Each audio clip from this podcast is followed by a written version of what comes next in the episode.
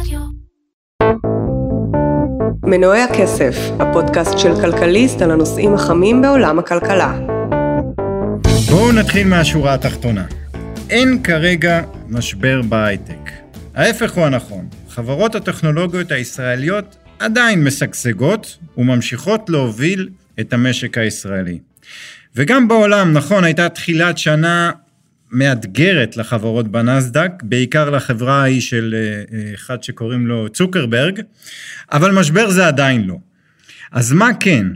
אנחנו נכנסים לעולם אחר, עולם בו הריביות בעולם כבר לא אפסיות, עלויות המימון של החברות עולות, גם של המשקיעים, ואפילו וול סטריט, שזה אומר בעצם נסדק, יכולה לסיים את השנה בטריטוריה השלילית עם ירידות כמו שהתחיל את ינואר. ועל ככה אנחנו נדבר היום בפרק מספר 184 של פודקאסט מנועי הכסף של כלכליסט, עם הכלכלן והאסטרטג הראשי של פסגות, אורי גרינפלד, אהלן אורי. אהלן שי.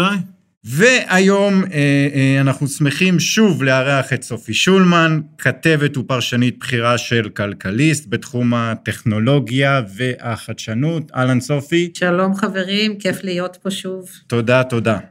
נתחיל, בוא נתחיל מההתחלה, מהסוף, ממה קרה. דבר ראשון, איך, איך אנחנו הרי מדברים פה הרבה בפודקאסט, הרבה פרקים על הריבית. הריבית העולה וכבר אין ריבית אפסית. איך, מה הקשר בין הריבית לבין נסדק? למה אנחנו מחברים את זה? למה אנחנו בכלל פה בתחום הזה בכלל? בואו נסתכל, בואו ניקח אה, פשוט דוגמה פשוטה. אה, נאמר שיש משקיע אה, ויש לו 100 אלף דולר שהוא מחפש איפה להשקיע אותם והוא יכול לקחת מגוון של מוצרי השקעה שלכל אחד יש פרופיל של מצד אחד סיכון, מצד שני תשואה שממוצעת גלומה או תשואה צפויה שהוא מצפה לקבל על פני זמן. עכשיו, בכל מה שקשור בהשקעות, אני יודע שכולם יפלו עכשיו מהכיסא, אבל אין קסמים. ככל שתיקח יותר סיכון, כנראה גם תרוויח יותר תשואה. ככל שאתה רוצה יותר תשואה, לא תהיה לך ברירה, אלא לקחת יותר סיכון. מה שקורה זה שהנכס הכי לא מסוכן נקרא לזה, או הסולידי ביותר, זה פשוט להשכיב חלק מהכסף בבנק, אוקיי? ברגע שהריביות בבנק הן אפסיות, משקיע מסתכל ואומר, אוקיי, זה אמנם מאוד מאוד סולידי, אבל יש לי פה תשואה אפסית. היום כשאתה הולך לבנק בישראל, אתה רוצה לשים פיקדון, אתה מקבל בערך 0.1 לשנה אם אתה לקוח מאוד מאוד טוב. ואז אני מסתכל על המאה אלף דולר שהיו לי, כשהריביות בנכסים הסולידיים הן אפסיות, אני בעצם מתפתה לקחת יותר סיכון. ומה שקורה בתקופות של ריביות מאוד נמוכות, זה בעצם שיותר כסף מוצא את עצמו זורם לאזורים שמאופיינים בסיכון, למשל חברות טכנולוגיה, שהן חברות שהרמת סיכון בהן יותר גבוהה, הן צומחות בדרך כלל הרבה יותר מהר מחברות אה, בסיסיות, ניקח למשל קוקה קולה או אה, דוגמאות כאלו, אז קוקה קולה חברה שצומחת הרבה פחות מאשר, אה, למשל, לקחת את פייסבוק, שדוגמה שאומנם שירדה. קח את גוגל. או את גוגל, לא, אבל זו דוגמה טובה, כי זה מראה שהסיכון הוא הרבה יותר גבוה, כי פתאום כשזה יורד, זה יורד, זה לא ככה חצי אחוז למטה. כש, כשקורה משהו, זה חוטף. מצד שני, לאורך זמן זה גם, פייסבוק מן הסתם נתנה בעשר שנים האחרונות תשואה הרבה יותר גבוהה מקוקה קולה. כן. אני מקווה שאני צודק, אבל כנראה שאני צודק. ככל לא בדקתי לפני השידור. והריבית הנמוכה, מה שהיא עושה, היא פשוט מזרימה כסף למקומות האלו. עכשיו, ברגע שהריבית מתחילה לעלות, או שיש צפי שהיא תעלה, ורק היום הבנק המרכזי באנגליה העלה עוד פעם את הריבית, הריבית באנגליה כבר חצי, והוא מאותת שהיא תמשיך לעלות ותמשיך לעלות ותמשיך לעלות, ובארצות הברית אנחנו יודעים שהולכים לעלות ריבית, אז המשקיעים אומרים, רגע, רגע, פתאום יש לי נכס סולידי, בלי סיכון בכלל, שמניב תשואה, אמנם לא גבוהה, אבל תשואה כלשהי, ואז כסף יוצא מהנכסים המסוכנים, עובר לנכסים הסולידיים, והירידות, אנחנו רואים אותם, אם זה בנסדק או אם זה בבורסות אחרות בעולם, ככל שתלך לנכסים, ל-asset classes, שמאופיינים בסיכון יותר גבוה, תראה שגם הירידות, כשהיו ירידות, היו יותר חדות מאשר במקומות ה... אבל לפני החלק הציבורי, בוא נדבר רגע על, על החלק הפרטי של הסבבי גיוס שהיינו פה בשנה ובשנתיים האחרונות. היה טירוף, אפשר להגיד שהיה טירוף. סופיה, אנחנו רואים פה איזה שינוי? יש איזשהו שינוי שהתחיל כבר? עוד מוקדם לראות את השינוי, אפשר להגביל את זה כרגע, את השוק הציבורי ואת השוק הפרטי, לרכבת ארוכה מאוד שנוסעת. עכשיו, הקטר והקרונות הראשונים, אלה בשוק הציבורי, הם תמיד אה, אומרים הרי לא רק שהם אה, משקפים את ההווה, אלא אפילו כבר הם מגלמים את העתיד, את הציפיות חצי שנה קדימה. אז הקטר והקרונות הראשונים כבר נעצרו, אפשר לומר, אפילו היו פה חריקות במהלך ינואר ממש, אבל הקרונות האחוריים, שזה השוק הפרטי, הם עדיין נוסעים, כי זה מה שאנחנו רואים, בעצם השוק המשני, השניוני. הרי מה קורה, מאיפה מגיע הכסף לחברות ההייטק הפרטיות, אותם הגיוסים של מאות מיליוני דולרים, לפי שווי של מיליארד דולר ויותר, איך נוצרים היוניקורנים? בעצם משקיעים אה, פחות פרטיים, אנשים קצת יותר מתוחכמים, הרבה גם גופים מוסדיים, הם אומרים, וואו, תראו כמה הרווחנו בנסדק, איזה תשואות מדהימות עשינו, בואו קצת נפזר את זה למקומות עוד יותר מסוכנים, שם תהיה עוד יותר תשואה. אז הם שמים חלק מהכסף בשוק הפרטי, אצל קרנות הון סיכון, אצל אה, קרנות, בקרנות אה, השקעה פרטיות, הם אומרים, אוקיי, קחו את הכסף הזה, תשקיעו אותם, זה בכלל הרי פחות שקוף, שם תנו, תנו לנו את החברות הכי צומחות. אז גם שם, כל עוד השוק הציבורי נהנה מתשואות גבוהות, אז הם רוצים גם לפזר למקומות עוד יותר מסוכנים. ככל שהם עושים פחות כסף, ככל שהם יעשו, אותם הגופים המוסדיים, או משקיעים כשרים, בוא נגיד ככה, מתוחכמים יותר, כאלה שמשקיעים בהון סיכון, ככל שהם יעשו פחות כסף, אה, פחות תשואות בשוק הציבורי, הנכונות שלהם להשקיע בהון סיכון תרד, וכאן אנחנו נתחיל גם לראות את ה... את ההאטה המסוימת בהשקעות הפרטיות בשוק ההייטק. מה שכן, בינתיים אה, אנחנו רואים עדיין, ראינו עדיין יוניקורנים חדשים בינואר נולדים, אפילו לא מעט, אפילו בישראל, ואמרו לנו, אוקיי, חכו, בינתיים אלה ההסכמים שעוד נחתמו בתנאים של של אה, נובמבר, דצמבר אפילו, עוד לפני שראינו את הנפילות, ההערכה היא שאם המצב אה, בוול סטריט ככה, הטלטלה הזאת אה, והתנודתיות הזאת תימשך, תוך איזה שלושה, חמישה חודשים, אנחנו נתחיל לראות גם קצת אה, שווים יותר נמוכים בגיוסים הפרטיים. ו- וזה מתחבר מן הסתם עם, ה- עם הסביבת ריבית שעולה, עם הכל. כן, ואולי כדאי גם להזכיר שמה שראינו בשנתיים האחרונות זה לא רק ריבית אפסית, ראינו גם את התהליכים של הדפסות כסף. אה, כמעט בכל העולם, כולל פה בישראל, כשהבנקים המרכזיים קונים אגרות חוב אה, של ממשלה וקונצרנים, ומה שזה גורם, זה גורם לזה שהרבה כסף בעצם, הרבה נזילות זורמת לאותם גופים מאוד מתוחכמים, ולמשל אה, קרנות פנסיה גדולות בכל העולם, או הבנקים הגדולים, שהם אלו שמכרו בסופו של דבר לפד או לבנק ישראל את האגרות חוב, אז הם מקבלים המון נזילות. החליפו את האגרות חוב שלהם, שהיה להם בתיק, להמון דולרים. מה הם יעשו עם הדולרים? אז חלק הולך עוד פעם לנסדק, ל-S&P 500 וכן הלאה, אבל עדיין יש כל כך הרבה כסף, אומרים, אוקיי, בואו ניקח חלק מהכסף ונשקיע בקרן שיודעת לבחור חברות סטארט-אפ או חברות אה, בינוניות אה, הייטק טובות ולהשיא תשואות מאוד מאוד יפות, הרבה יותר ממה שאפשר לקבל בשוק השכיר. והקרנות האלה, הקרנות הפרטיות, מקבלות כמות אדירה של כסף פתאום. הנה, אנחנו ראינו את זה ממש עכשיו, למה הגיוסים והשווים בשוק הפרטי עוד לא נבלמים ולא נופלים גם בחריקות שיניים, כי יש עדיין המון המון כסף, מה שנקרא dry powder. שהתקבלו מקרנות הפנסיה, ما, מה הכוונה השווים? את יכולה רק להסביר לנו איך, איך בעצם, רק בקצרה, איך נקבע השווי של... אז בואו נראה. קרן שדווקא היא עדיין פחות פעילה בישראל, אנדריסן הורוביץ, היא נחשבת ל, באמת לאחד ההורים והתומים בסיליקון וואלי, קרן שיודעת למצוא את הסטארט-אפים הנכונים ולהשקיע בהם, אבל לצורך העניין גם אינסייט פרטנרס שפעילה בישראל, גם טייגר גלובל, אבל אותה אנדריסן הורוביץ גייסה ממש עכשיו, לפני שלושה שבועות בערך, השלימה גיוס של תשעה מיליארד דולר, לקרן חדשה שלה, שהיא רק מחפשת סטארט-אפים.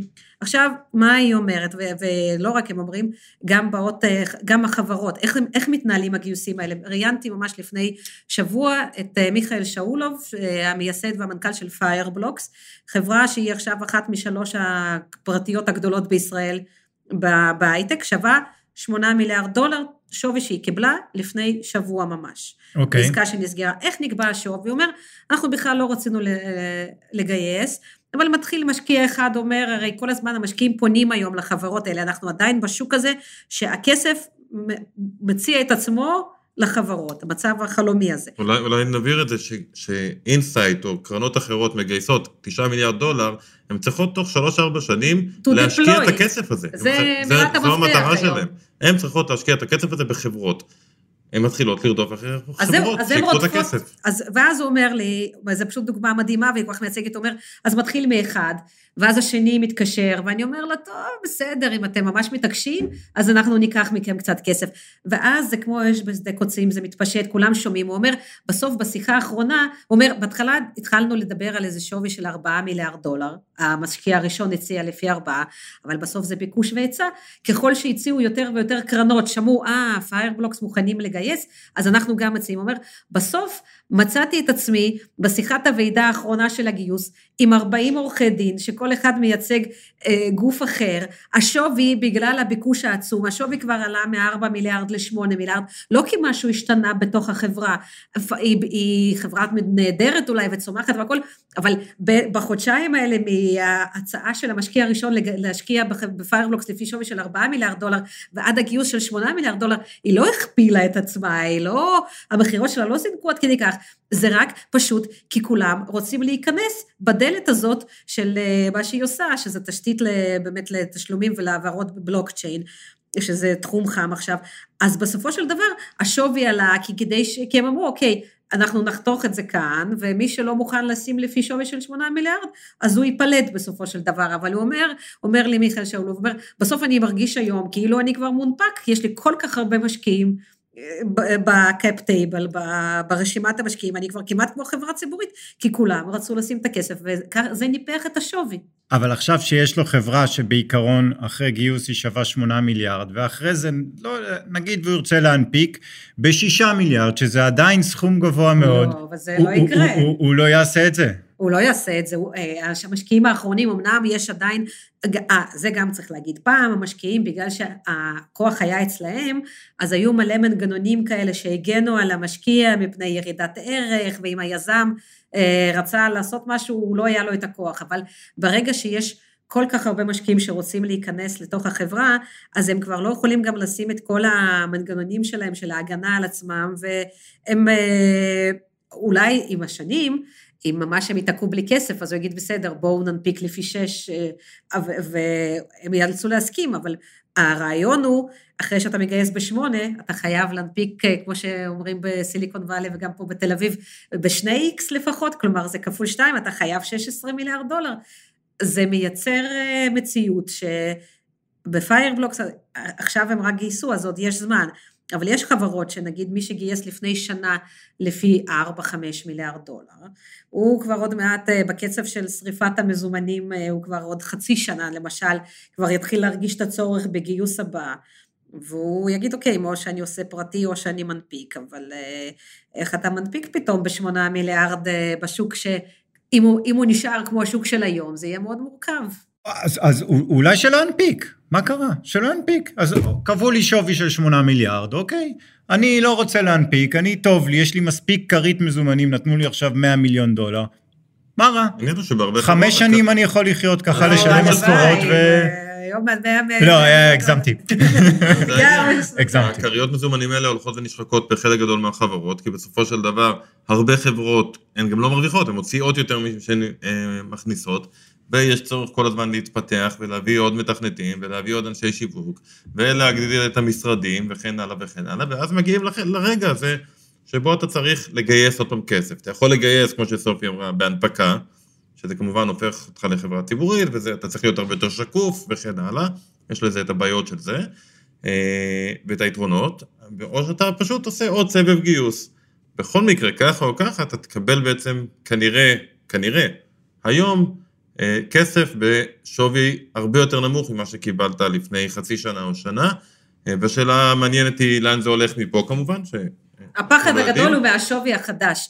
אף אחד בקרנות, כשמסתכלים היום על המסכים האדומים בוול סטריט, אף אחד בקרנות לא רוצה שיהיה שווי חדש. כולם רוצים להישאר, עכשיו ירצו להישאר עם המציאות הזאת של 2021, ששם הכל ורוד. מה, אם אתה מסתכל על 2023 או 2024, אתה אומר... זה בעיניים של המשקיעים, והשאלה היא בעיניים של החברה, אם חברה הייתה שווה, נאמר, 4 מיליארד דולר, ועכשיו היא צריכה עוד קצת כסף, אז היא תגייס לפי שווי של 2 מיליארד דולר, מה היא עושה מבחינת השינויים המבניים בה, כדי לפחות לשרוף מזומנים יותר לאט, כי בעצם מגייסת פחות כסף. יש שינוי, יש שינוי. היא מוכנה לתת 10 אחוזים מהמניות, אז פעם היא קיבלה תמורת 10 אחוזים. אה, כמה אמרנו? 4 מיליארד, אז 400 אה, מיליון, עכשיו היא תקבל רק 200 מיליון. אז אולי צריך לפטר עובדים, אולי צריך לצמצם קצת את שטח המשרדים, אולי צריך להפסיק לפתח מוצרים חדשים כל הזמן ולהתמקד במה שיש כרגע, ואז הקצב גידול של החברה הולך ופוחת, שזה בסוף משפיע על הכלכלה. בסוף הדברים האלה כן מתגלגלים לכלכלה הריאלית, רק שזה לוקח הרבה זמן, הרבה יותר מאשר בשוק השכיר. השוק השכיר הוא מאוד מאוד מהיר, פה זה לוקח זמן כי יש את הכריות מזומנים האלה שגייסו בסיבוב האחרון, ולאט לאט השוק השכיר גם זהו. הרבה יותר תובעני, כי אתה מיד תראה בדוחות גם את הדברים הטובים וגם את הדברים הרעים. בחברות הפרטיות הן יכולות למשוך יותר זמן, כי המשקיעים לא, לא, לא חשופים לזה, הציבור. אז, אז אנחנו אה, חיים בעולם שיש ביקוש מטורף לעובדים וחסר עובדים, ועכשיו אתם אומרים לי משהו אחר, אתם אומרים שיכול להיות שעוד מעט ממש אה, אה, חברות יוותרו על מתכנתים, על אנשי uh, מכירות, זה, זה, זה נשמע לי כרגע דמיוני יחסית למצב המשק. קודם כל אני לא חושב שזה לא עוד מעט, כי עוד פעם, הדברים האלה לוקחים זמן, וזה בהנחה שבאמת השוק השכיר, זאת אומרת השערוך, שוק השכיר נותן לנו בעצם את היכולת להבין לאן השערוכים של החברות ילכו, כי בסוף... שוק השכיר אתה מדבר אה, נסדק. כן, בסוף אתה רואה אותה חברת סייבר שהשווי שלה נחתך והיא נסחרת היום אה, בעשרה, שמונה מיליארד דולר עם הכנסות נגיד של 100 מיליון דולר, ואתה עדיין רואה את האנומליה שיש לך בשוק הפרטי, חברה עם 20 מיליון דולר מכירות שגייסה, שיש לה לכאורה תג שווי של 6 מיליארד, אז אתה מבין שמשהו פה לא... כן, השוק השכיר זה, זה כמו השוק, אה, שוק הכרמל, שבעצם זורקים מחירים כל הזמן, ואז זה נותן לך יכולת להבין כמה שוות חברות שלא מוכרות בשוק הזה. ואז אם השוק השכיר, אם נסדק, יישאר הוא לא צריך להמשיך לרדת, אפילו יישאר ברמות האלה אה, לאורך זמן, אז בסוף כל שערוכים יערכו מחדש. ואז השאלה באמת, יפטרו מהר, לא יפטרו מהר, פתאום יהיו עובדים. תראה, כשמדברים למשל על ישראל, אז היה מחסור במתכנתים עוד לפני העליות של השנתיים האחרונות. זה לא תופעה חדשה שיש מחסור במתכנתים, זה נכון שזה החמיר מאוד, וראינו המון גיוסים של עובדים, כי כל חברה שמגייסת פתאום הרבה כסף, היא אומרת, יאללה, בוא נביא עוד כמה עובדים, ובוא נ... הוא רוצה שכר יותר גבוה, תן לו שכר יותר גבוה, גייסנו כרגע 400 מיליון דולר, או לא חשוב. זה הקורונה, זה השנתיים האחרונות, אתה מדבר. כן, אז זה כן יצטמצם קצת, ואולי קצב עליית השכר לא יהיה באותה מידה, אה, אבל הבעיה, המחסור במתכנתים בישראל, זה לא משהו שקרה רק עם העליות אה, של השנתיים האחרונות בבורסה, זה משהו שהיה קיים לפני, שזה בעיקר הכשרה של עובדים לתחומים האלו. אז אני לא חושב שנגיע למצב, כמו שאמרת, שפתאום יש מלא מתכנתים ברחוב ללא אה, עבודה, לשם לא נגיע, אבל הטירוף של השנתיים האחרונות, המערכונים בארץ נהדרת כנראה ייראו אחרת, בוא נגיד. גם צריך לזכור שבישראל יש פה מצב מיוחד, זה לא רק הקורונה, זה המרכזי פיתוח של הענקיות הבינלאומיות. הרי גם היום אנחנו רואים את פייסבוק אה, צונחת 20 אה, אחוז או יותר, עדיין זה, זו חברה כל כך גדולה, וגוגל וכל, ואמזון, כל החברות שפעילות פה, ובסופו של דבר הן אלה שמשכו פה את השכר בהייטק כלפי מעלה, הם קבעו את הטרנד, כי בסופו של דבר רוב הסטארט-אפים אה, וגם הלא סטארט-אפים, החברות הציבוריות הישראליות, מוצאים את עצמם, מוצאות את עצמם מתחרות מול ההצעות המטורפות של הגוגלים והאמזונים והפייסבוקים של העולם, שהם גם בנפילות של עכשיו, זה לא שהם עכשיו יתחילו לסגור פה את המרכזים, כן? מבחינתם זה הזדמנות אה, להתמקד יותר אולי בפיתוח של הדברים הבאים, הם לא ישחררו את העובדים, אז גם אני חושבת שיהיו, אני חושבת שאנחנו עוד עוד חצי שנה אולי, אם באמת המצב יימשך ככה בוולסט, נתחיל לראות פיטורים, אבל יותר בסטארט-אפים קטנים ובחברות הציבוריות החדשות יחסית בישראל, החברות ההייטק שהונפקו נגיד בשנים האחרונות, יכול להיות ששם נראה איזשהו מהלך של קיצוצים, אבל העובדים האלה מהר מאוד יספגו בתוך אה, אמזון כזאת, שפתאום תגיד, אוקיי, אה, רגע, אני לא צריכה כבר להציע 60 או 80 אלף למתכנת, אני אקבל אותו אולי גם ב-40. יכול להיות שנראה פה רגיעה בשכר, אבל לא, לא יהיו פה, לא יביאו פה אמבולנסים כמו שהביאו ב-2000 אה, מתחת למשרדים של אמדוקס וקומברס ביום אה, של הודעה על פיטורי אה, מאות עובדים. את אומרת, אף מתכנת לא יעזוב את העבודה ביוזמתו או לא ביוזמתו, והוא יהיה בלחץ... יהיו פחות, אז הם יקבלו בשבוע לא 50 הצעות בלינקדאין, 50 הצעות עבודה חדשות, אלא אולי רק שלוש. אוקיי, אה, אה, אז, אז רגע, רק ל, ל, לסיכום הדיון הזה, אם את אומרת, בואי נסתכל על 2022, ואת אומרת לי שים לב למשהו אחד, ואם יש בעיה בתחום הזה, אז, אז יכול להיות שיש בעיה רחבה יותר, זה להסתכל על הנסדק, זה להסתכל על הגיוסים, על מה, מה יהיה הנקודה האולי בעייתית, או ההפך אגב. בסוף בסוף הכל הוא נגזרת של הנסדק. גם הרבה שנים אמרו שגם הכלכלה הישראלית היא סוג של אופציה על הנסדק, כי רוב החברות, ולא רק הקטר, באמת היום זה לא רק הקטר, זה שכבה מאוד רצינית, אם מסתכלים על שוק המשרדים במרכז הארץ, הוא כבר נשלט ברובו על ידי חברות הייטק. העובדים, הכל, השוק הנדל"ן פה, כל מה שהאשימו לכאורה את ההייטקיסטים בהעלאת מחירי הנדל"ן, הכל בסוף זה נגזרת מנסדק, כי גם שווי האופציות נגזר משם, השכר נגזר משם, הנכונות אה, של משקיעים פרטיים לתת רמות שווי גבוהות יותר נגזר מהביצועים של התיקים האחרים שלהם בנסדק.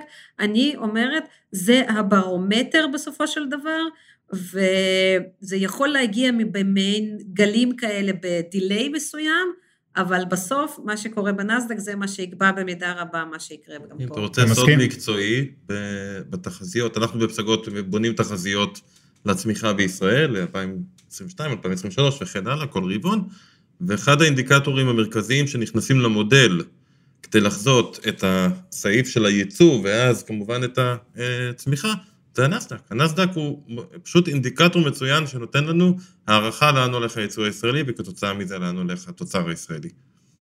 אוקיי, אה, בסדר, אז אה, עד כאן החלק הזה. אה, נעבור לחלק השני של דבר המוטרף שקרה שבוע, ואולי לא שמתם אליו לב.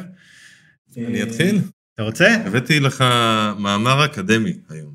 איזה? הרבה זמן לא דיברנו על מאמרים אקדמיים, אז התפרסם איזשהו מאמר אני לא יודע אם לנסות להגיד את השמות, מן הסתם צריך, אה, של מי שרשם, שלושה אה, חוקרים, או סליחה, ארבעה, שפר, ונדלימפוט, ויינס אנד בולן, אני נורא מקווה שאמרתי את זה נכון. אה, הסיפור המעניין הוא שהם לקחו פשוט טקסטים, ספרים, מאמרים וכן הלאה, מ-1850 ועד היום, וחקרו את המילים שיש כשהם לקחו 5,000 מילות מפתח שמבטאות בעצם אה, שני, אה, שתי קבוצות. קבוצה אחת של מילים שמבטאות בעצם רציונל, כמו uh, determinize, לקבוע, conclusion, מסקנה וכן הלאה, מילים שבעצם מבטאות איזושהי uh, הסתכלות רציונלית על דברים, לעומת מילים שמסתכלות על uh, תחושות, כמו uh, מאמין, מרגיש וכן הלאה. עוד פעם, ספרים, מאמרים אקדמיים, uh, מאמרים בעיתונות, uh, לא כתבות, אבל מאמרים כן, וכן הלאה. והתוצאות הן פשוט מדהימות בכך שרואים שמספר הפעמים שמילים של רציונל מופיעות, הולך ועולה מ-1850 ועולה ועולה ועולה ועולה ועולה עד 1980. מ-1980 קדימה זה יורד ויורד ויורד ויורד, כשבצד האמוציונלי התמונה היא בדיוק הפוכה. זאת אומרת, מ-1980 האנושות הפכה להיות הרבה יותר אמוציונלית, מה חשוב לי, מה אני מרגיש, אנחנו מכירים את זה, ומה שיפה, שאתה רואה את זה בדיוק גם בכלכלה ובבורסה, שמ-1980, כביכול העולם גם נהיה הרבה יותר אה, גלובלי וכן הלאה, המחזורי, המחזורים הכלכליים הם הרבה יותר קצרים, הרבה יותר חדים והרבה יותר קצרים, הבורסה עולה הרבה יותר מהר, יורדת הרבה יותר מהר, הכל נהיה הרבה יותר אמוציונלי אה, ופחות רציונלי, למרות שדווקא לכאורה המכונות אה, סוחרות עכשיו, רוב הסוחרים בעולם הם לא אנושיים. נכון, השאלה אם המכונות מתוכנתות, לראות גם מילים אמוציונליות ולהגיב לזה. בטוח שחשבו על זה. כן. אה, אני אקח אתכם השבוע, אני חושב שזה היה השבוע, אה, אה, גדול שחקני הפוטבול בכל הזמנים פרש, תום בריידי. ובאוקטובר האחרון, אה, הוא, הוא היה לו הכי הרבה טאצ'דאונים אה, אה, בהיסטוריה, וה touchdown ה-600 שלו, הכדור שאיתו הוא אה, אה, הפקיע את ה touchdown, לא יודע איך אומרים את זה בזה, הוא נתן אותו לאיזשהו אוהד, האוהדים הראשונים האלה שיושבים, והאוהד הזה, מטוב ליבו, פשוט החזיר את, ה, את הכדור לקבוצה. וטום בריידי יש לו, הוא משקיע גם בחברה של קריפטו, והוא, והוא, הוא ואשתו וג'יזל, הם החליטו לתת לאותו אוהד אה, ביטקוין, אחד, תמורת הכדור. אז אה, זה היה אזור ה-60 אלף דולר. ומאז אנחנו יודעים מה קרה לביטקוין, הוא אכן נתן את זה לאוהד. והיום מעריכים, אה, אחרי הפרישה שלו, שהכדור הזה של ה-600, אף אחד כמובן לא הגיע בהיסטוריה ל-600, שווה מעל למיליון דולר. אז לפעמים עדיף לא לקחת ביטקוין, אלא... שיעשה NFT על הכדור. אה, כן, נכון. זה היה רגש הרציונל. טוב, תודה רבה שהאזנתם, תודה סופי, ונשתמע בשבוע הבא.